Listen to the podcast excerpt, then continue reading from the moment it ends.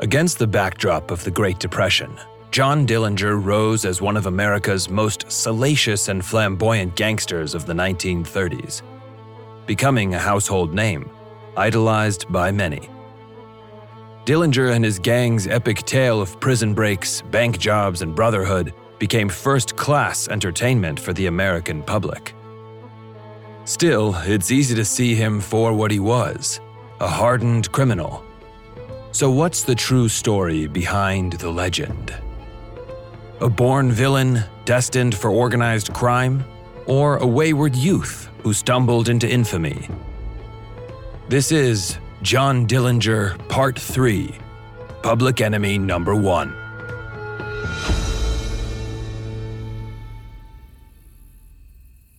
It's spring 1934.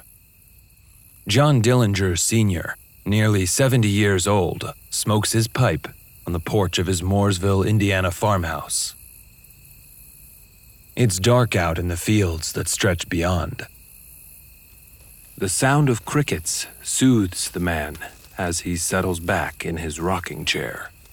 When he hears a branch crack in the distance, disturbing the rhythmic hum of the night. Dillinger Sr. calls out, Hello? He grabs his shotgun, which lies against the wall. He cocks it for good measure. Don't shoot! comes a cry from the darkness. A figure steps out from the distant trees, walking toward the house. Dillinger Sr. stands and aims his rifle. When finally the man steps into the faint porch light. Dillinger Sr.'s face falls. Johnny, he says in an exhale. He puts down his shotgun and runs as best he can to embrace his son. Johnny hugs his dad. Then, standing back to look him in the eyes, he says, I got a girl too. Her name is Billy. Johnny looks behind him, and out steps a beautiful woman from the darkness. With a polite smile, she introduces herself as Billy Frechette. Dillinger Sr. takes a beat, makes a decision, and then he opens his arms and embraces Billy as if she were his own daughter. They parked the car in the barn so it wouldn't be seen. They can't stay long. Johnny carries a pair of suitcases into the house, one of which contains a loaded machine gun. He just wanted to let his father know that he's all right. Johnny and Billy take a seat by his father on the porch. How do you do it? Dillinger Sr. asks his son as he offers him a smoke from his pipe. How do you get out? Johnny tells his dad of his escape from Crown Point, how he carved the fake gun out of wood from a washboard. He used a razor blade. It was slow and painful work. Dillinger Sr. smiles from ear to ear, proud of his son, and he lets him go on. I realized that the only way out was to gull the guards, Johnny says with a smile. I simply put on charm. I fed them a lot of soft talk and they fell for it. I joked and wisecracked with them. I patted them on the back and told them what fine fellows they were. All jailers like soft talk. It puffs them up. And the Crown Point jailers were no exception. Johnny laughs and explains that he volunteered to carry the slop jars of human waste every day, so it made it impossible for the guards to see him as a celebrity or a public enemy. Then, when he pulled the wooden gun, the guards were at their most vulnerable. That's my boy, Dillinger Sr. says as he rocks and gazes out into the distance. Johnny goes on.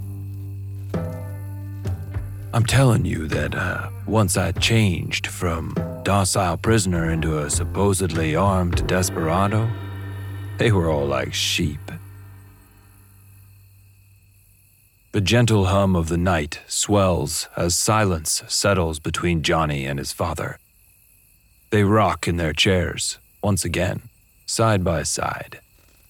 Then Johnny takes Billy's hand. All three of them look out into the night, gazing at the peaceful farmland. Eventually, Johnny breaks the silence. There is no road back, Dad. I've set my course and I'm going to follow it to the end. Johnny takes his father's hand, squeezes it tightly, and then continues. Bury me next to Mom in Indianapolis. I ain't never going back to prison alive.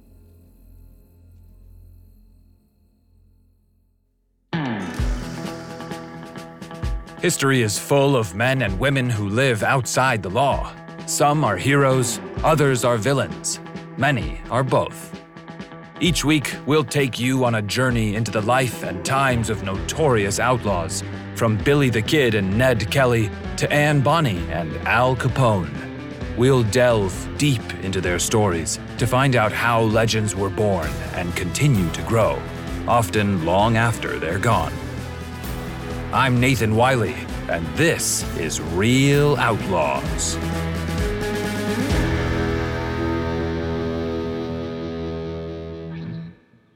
Dillinger gang facing death as states act, declares a Chicago Tribune headline January 27, 1934. Ohio has capital cases against Pierpont, Makley, and Clark for Sheriff Sarber's death during the Lima jailbreak. Meanwhile, when Dillinger was arrested in Arizona, he was found with several $5 bills linking him to the East Chicago robbery, putting him at the scene of Officer O'Malley's killing. This means facing a death sentence in Indiana.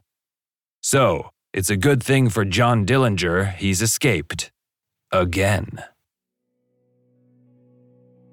Hours after busting out of Crown Point Jail, Dillinger meets up with his girlfriend, Evelyn Billy Frechette, whom he had begun a relationship with in November 1933. Soon after the lovers reunite, a grand jury indicts him, and the Bureau of Investigation, which later becomes the FBI, declares a nationwide manhunt for Dillinger. Elliott J. Gorn is a historian and author of Dillinger's Wild Ride the year that made America's public enemy number one. When he broke out of the Crown Point jail in March of 1934, he was beholden to many people, for example, in the town of East Chicago, Illinois, these corrupt towns on the border between Chicago on the Indiana Illinois border. So he had made many enemies because people knew who he was. If they assisted him, they were liable in court. So there was that, of course. His big enemies were in the federal government, finally. Dillinger really humiliated the FBI repeatedly. That's not what he was intending to do, he was just intending to stay free. The lovers flee to the Twin Cities and hunker down at the Santa Monica apartments in Minneapolis, Minnesota. Dillinger reunites with John Red Hamilton, Aside from Homer Van Meter and Dillinger himself, the rest of the original gang are imprisoned and awaiting trial. They've little choice but to reorganize with new gang members. So, they throw in their lot with another notorious outlaw, Babyface Nelson, along with his associates Tommy Carroll and Eddie Green. When Dillinger gets out of the Crown Point jail, he's already pretty famous by this point. And of course, there are others who are robbing banks in the Middle West. We don't know exactly how he gets in touch with other seasoned criminals, bank robbers, but he does.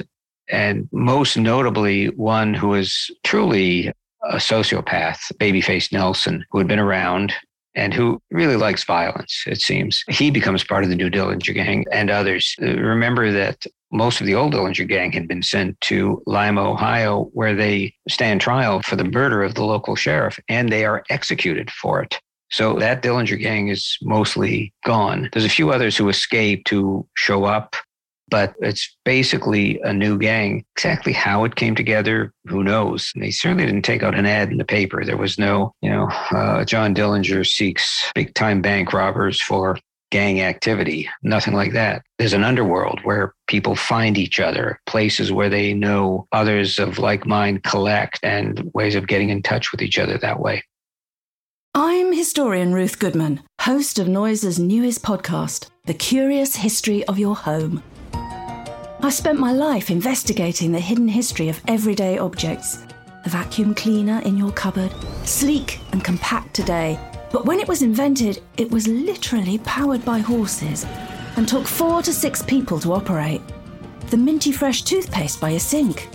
Well, if you lived in ancient Greece, you'd be washing your teeth with ground up bones and oyster shells. Double glazed windows? We owe those to a French king's odd fascination with oranges. The Curious History of Your Home explores the extraordinary in the ordinary. Listen to The Curious History of Your Home each Tuesday, wherever you get your podcasts. From award winning podcasters Noiser, The Curious History of Your Home.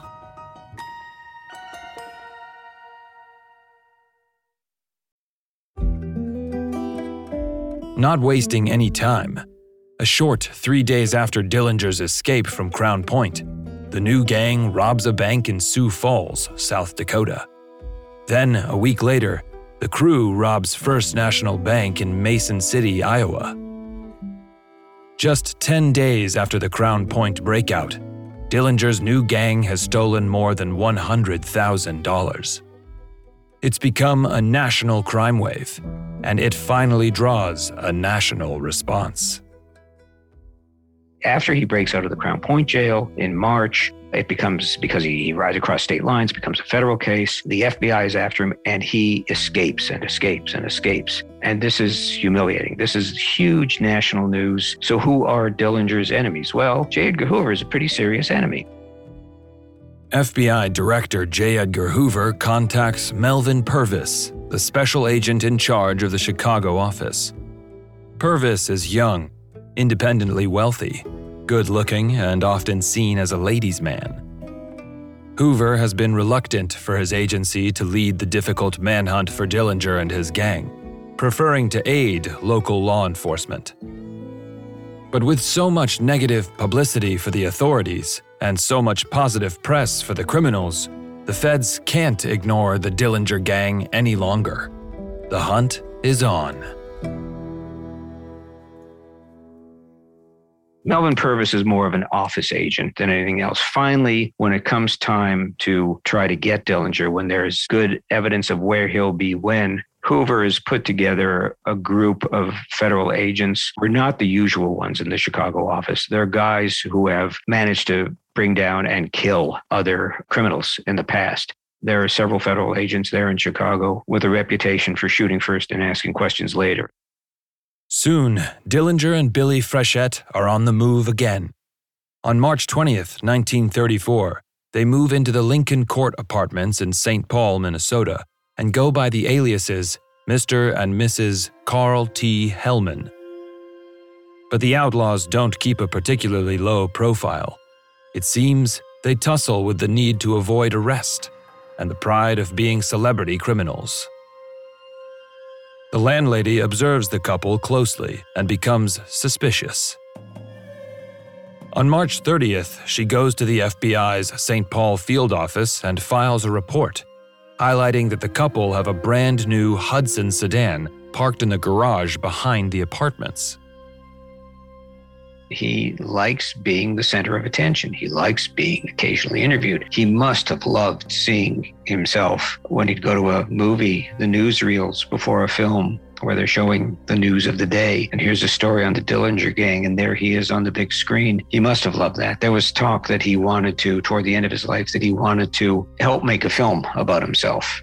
So, yeah, he was not one to, he was certainly not one to always be careful. After Crown Point, so he knew that he had to keep a low profile to stay safe. No, he hated keeping a low profile and loved fame, wanted to be known. That's really clear. He loved the limelight. Dillinger and Frechette stay in hiding for two weeks. They never use the front door. They keep their blinds shut. But they come and go at all hours of the night. But the watchful landlady reports everything to the police and eventually gets two agents to visit Dillinger and Frechette's apartment.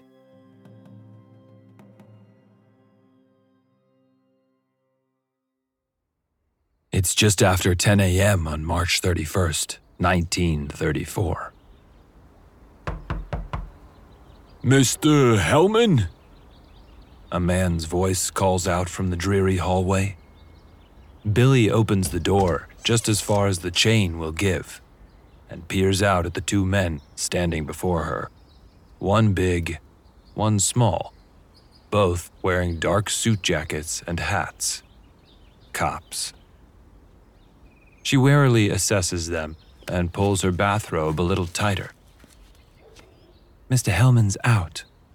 Come back this afternoon, she says curtly, and begins to shut the door when the big man places his boot into the doorframe, keeping it ajar. May we come in and speak to you? He asks politely. Um, I'm not dressed, Billy spits out. But you can wait. By chance, at the opposite end of the hallway, Homer Van Meter, one of the Dillinger gang, happens to come up the stairs. Billy shuts the door. The clicking of the deadbolt lock echoes in the hallway. The two men share a look. They're prepared to wait, but now spot Homer Van Meter standing at the top of the stairs. Hey, who the hell are you? The big man shouts. Sensing danger, Van Meter comes up with something on the fly. I'm a soap salesman, he says. The big man challenges him to produce his samples. Backing away, Van Meter casually responds that he must have left them down in the car. Now, the small man pipes up. Hey, you got identification? Van Meter stays calm. Uh, that's down in the car, too. I'll go and get it. The men watch Van Meter descend the stairs. The big man decides to follow him. But when he gets down to the building's entrance, Van Meter is nowhere to be seen. That is until he turns around. Stunned, the federal agent stands motionless. Van Meter is behind him, crouched beneath the staircase, gun drawn. Van Meter fires first, but somehow misses. Bolting toward the exit, the big man sprints out the door and across the grass, looking for cover in front of the building. Van Meter is hot on his tail, firing wildly after him. But a third officer, waiting outside the building, now opens fire, Bullets ricochet in the doorway, forcing Van Meter to retreat back inside where he disappears. For a moment, there's an uneasy silence. Until the rattle of machine gun fire is heard coming from inside the apartment building, followed by the sound of a pistol returning fire. Seconds later, the small man also comes hurtling out of the entrance, like a bat out of hell running for his life. He too takes cover. All is quiet, deathly quiet, eerily quiet. Birds chirp. The breeze blows through the trees. When the big man hears a car start in the back of the building, they're getting away, he sprints down the alley toward the sound of the car to find the two lovers making their escape. Billy drives and looks back, giving him a wink and a smile, while Dillinger flicks his cigarette away casually, as if this were just another trip to the market. The big man raises his revolver and attempts to get a few shots off before the car turns from the alley onto the street. But he misses John Dillinger evades the FBI once again. Or should we say, Mr. and Mrs. Carl Hellman do.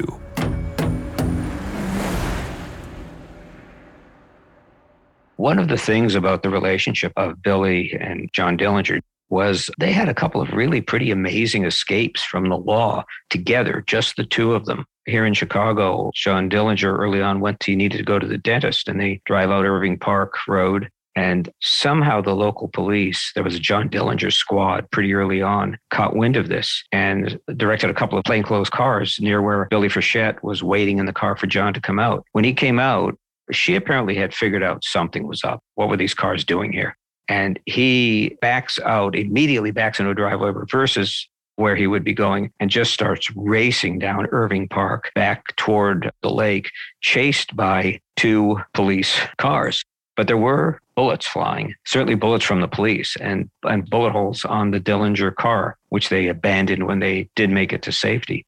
That wasn't the only time that happened. A little while later in St. Paul, Minnesota, there seemed to be a nice young couple staying in a quiet street, the Lincoln Court Apartments, and the police get wind of where they are. And this one involves Billy's in the car behind the wheel, and Dillinger comes out just after her out of the apartment, blasting away with a submachine gun. He gets slightly wounded, and she does the driving out of there. And again, they manage to escape. So if that's not love, what is?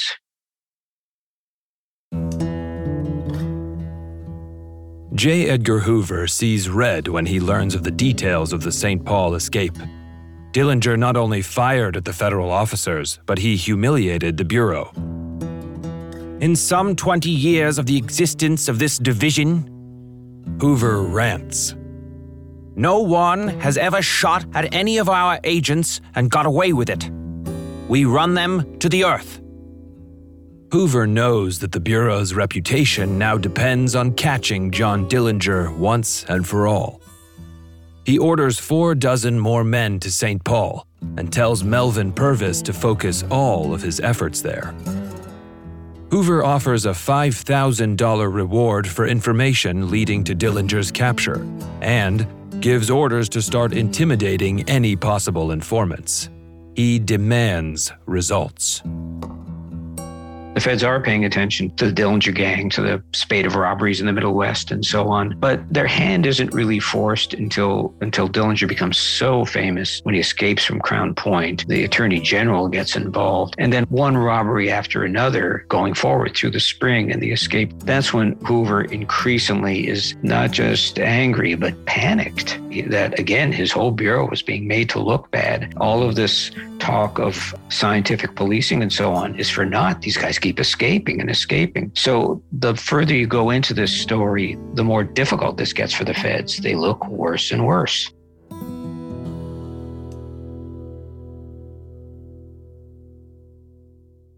It's April 9th, 1934, Chicago. Billy Frechette arranges a meeting at the Austin State Tavern with her ex boyfriend, Larry Strong, to ask about a secure hideout for the gang. Frechette and Strong sit at the bar, eating and drinking, when suddenly, agents come bursting in from the front, the rear, all sides. Dillinger, who's standing some way off, lowers his head and coolly walks outside and sits in his car. The agents approach Billy, question her, and promptly arrest her. Dillinger calmly sits in the car as the agents bring a handcuffed Frechette out, but he sees that she's been pinched. So they share a look, and then he drives away. The two lovers will never see each other again. Billy Frechette was captured by the feds about a month or so after the escape from St. Paul. And there were always stories that Dillinger wanted to somehow seize her from the federal agents, from break her out of prison. I think he would have if he thought he could have. I think he was talked out of it. I think it, was, it would have been impossible. But yeah, I do think it was the kind of romantic gesture that people at least believed he would do. And I think he probably would try to do. Billy Frechette's arrest is a blow to Dillinger, and he becomes despondent. But Billy is loyal to him until the end. The FBI interrogates her under bright lights and deprives her of food and sleep, but she betrays no significant information about the gang. I do believe John Dillinger really loved Billy Frechette, or at least thought he did. As I say, he was a bit of a fabulist. He could fall for people. He really did. Uh, again, from all the descriptions in his letters, he could become very enamored of women, but they were close. They were genuinely together in this. So, yeah, I think it, whatever that means, I think they genuinely loved each other. Absolutely. When Dillinger hears about Billy's mistreatment by the feds, he becomes enraged, but is powerless to do anything. He's also powerless to aid his friends back in Ohio. Former gang members Pierpont, Makley, and Clark are convicted for Sheriff Sarber's murder. Pierpont and Makley are sentenced to die in the electric chair, and Clark is destined to serve a life term. Fueled with murderous rage, Dillinger and Van Meter take a hostage, an Indiana police officer, and march him at gunpoint into the police station where they steal guns and bulletproof vests then flee to a small vacation lodge called Little Bohemia in Wisconsin. But once again, the feds are in hot pursuit. Special Agent Melvin Purvis is in charge. They think they have the building surrounded when, once again, Dillinger and Co. make their escape. The agents open fire and a getaway driver is killed. Dillinger and the rest of the gang return fire from the lodge. But in the exchange, Dillinger slips the net, and the gang split up. Once again humiliating Melvin Purvis, J. Edgar Hoover, and the FBI. John Dillinger absolutely made a mockery of Melvin Purvis and actually of J. Edgar Hoover. Hoover could have lost his job very easily, mostly because of Dillinger slipping through his fingers over and over again. He was in jeopardy of losing his job. The Bureau was part of the Justice Department. The Attorney General was becoming increasingly angry about this. Crime really was a big political issue then, as now.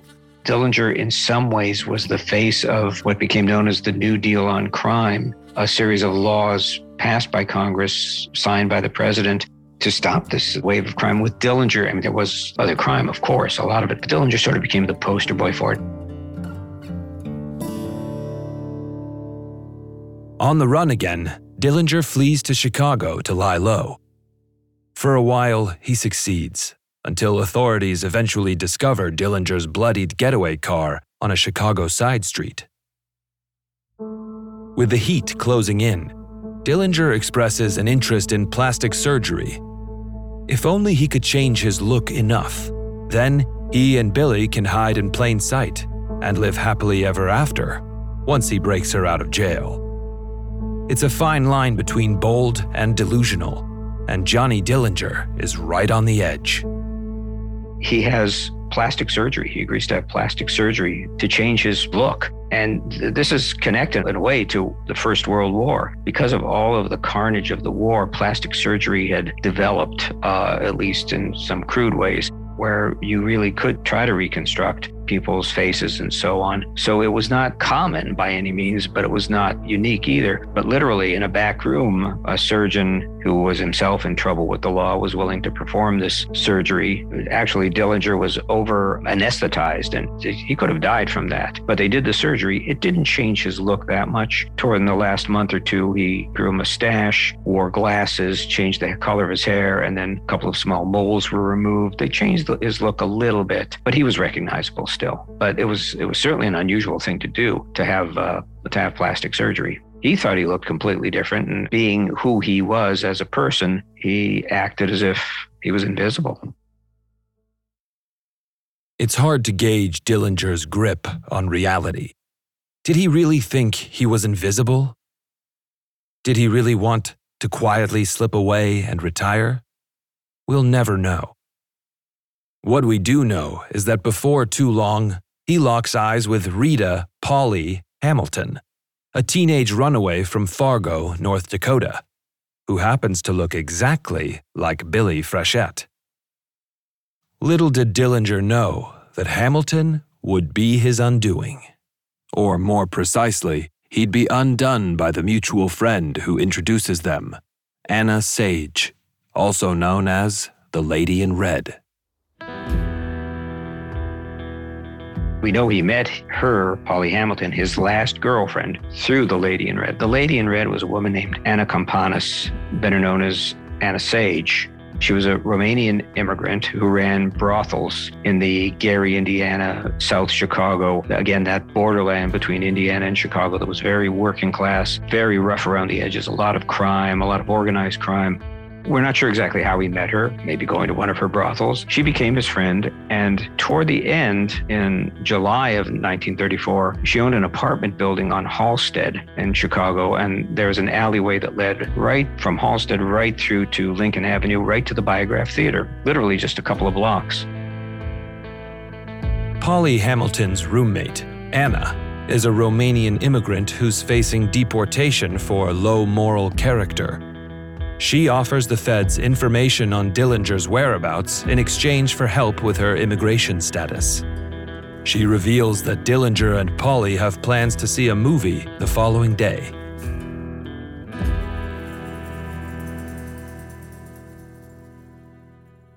When John Dillinger and Polly Hamilton and Anna Sage came out of the Biograph Theater, on July 22nd. Melvin Purvis told his agents that when he lit a cigar, that would be the sign to close in. So the theater is emptying, and out walks John Dillinger with these two women. Anna Sage had told him she'd be wearing a, uh, well, what she was wearing, in fact, was an orange colored skirt. She described what she would wear. She became forever after known as the woman in red or the lady in red.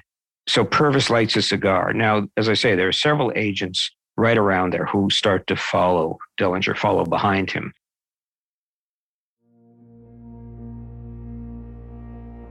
It's 10:20 p.m. on July 22nd, 1934.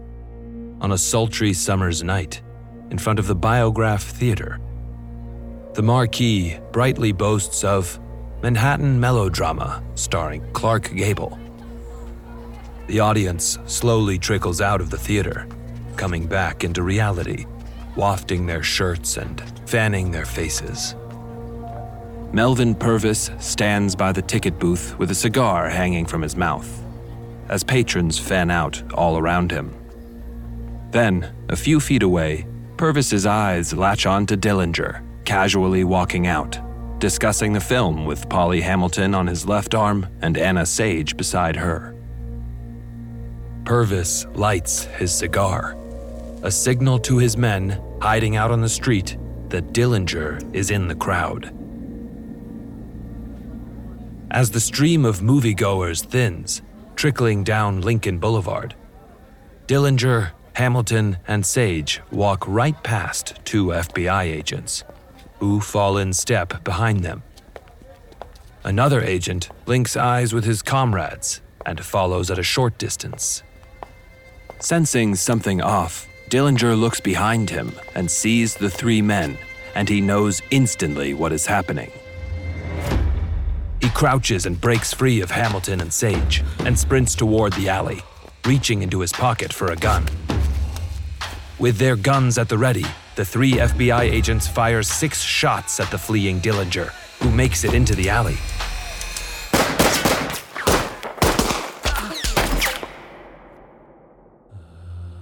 Two bullets graze him, and another bullet strikes him on his left side. Dillinger feels the thump, the telltale sting of the bullet's impact. His hand goes to his side. As he spins to return fire, another bullet strikes him. The fatal shot enters his neck. It destroys the vertebra at the top of his spinal cord, crashes into the lower part of his brain, and exits just below his right eye.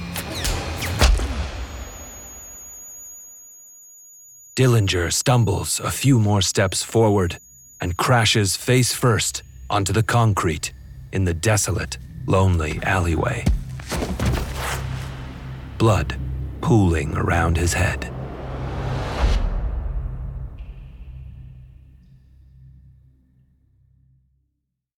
Hoover, as I mentioned, created the special task force to get Dillinger. And I don't think that the special task force is the reason that the FBI got Dillinger. They were there to shoot him. let me just go back and say something I think is an important part of this. After Dillinger died, and for a couple years after, the FBI used the Dillinger story as kind of their founding mythology. The name had changed just around that time from the Bureau of Investigation to the Federal Bureau of Investigation. During the Dillinger era, agents were routinely armed. They hadn't been before. And Hoover put out a lot of propaganda, you could call it, or, or at the very least, advertising of how it was good police work that brought down Dillinger. And there would be newsreels before movies talking about ballistics, forensic science, uh, fingerprints, and that sort of thing. Well, what really got Dillinger was snitches. What really got Dillinger was the old style of pressuring people that they would be in trouble if they didn't rat him out. And that's exactly what happened. Yes, there were these agents who were there ready to shoot Dillinger when they identified him. But more important, they knew where he was going to be because he was, as they say, ratted out.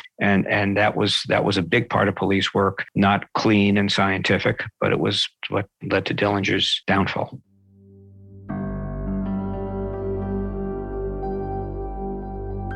The reaction to John Dillinger's death is mixed.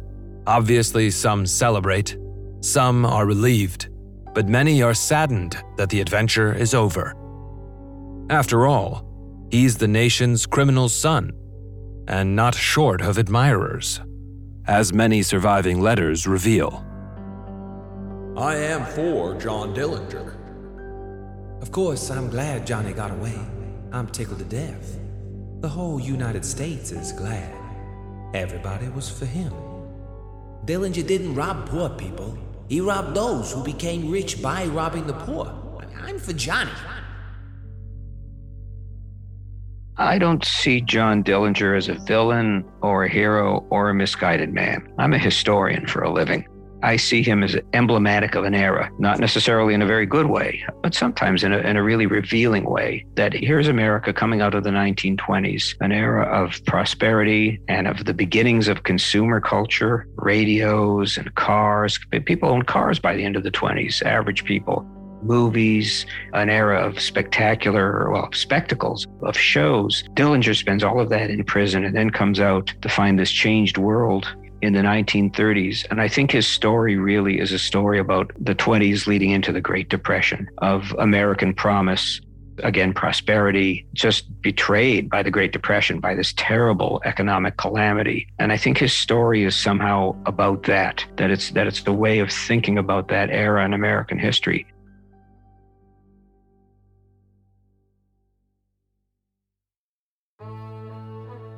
America's public enemy number one finally has the death everyone was waiting for. The death his growing mythology demanded. Running from the law, gun in his hand, he dies in public, and yet he's all alone. Was he undone by the woman he loved? Or just betrayed by his own lust for fame and fortune? Perhaps it's the death he'd imagined, too.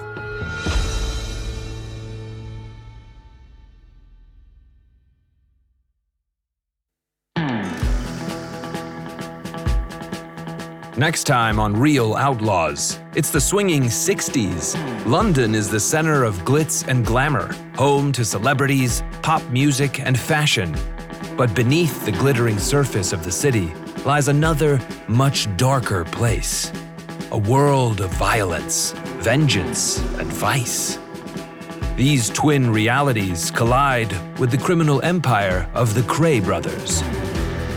Ronnie and Reggie Kray good old East End boys looking after their own, or vicious thugs who will stop at nothing to get what they want. Find out next time on Real Outlaws.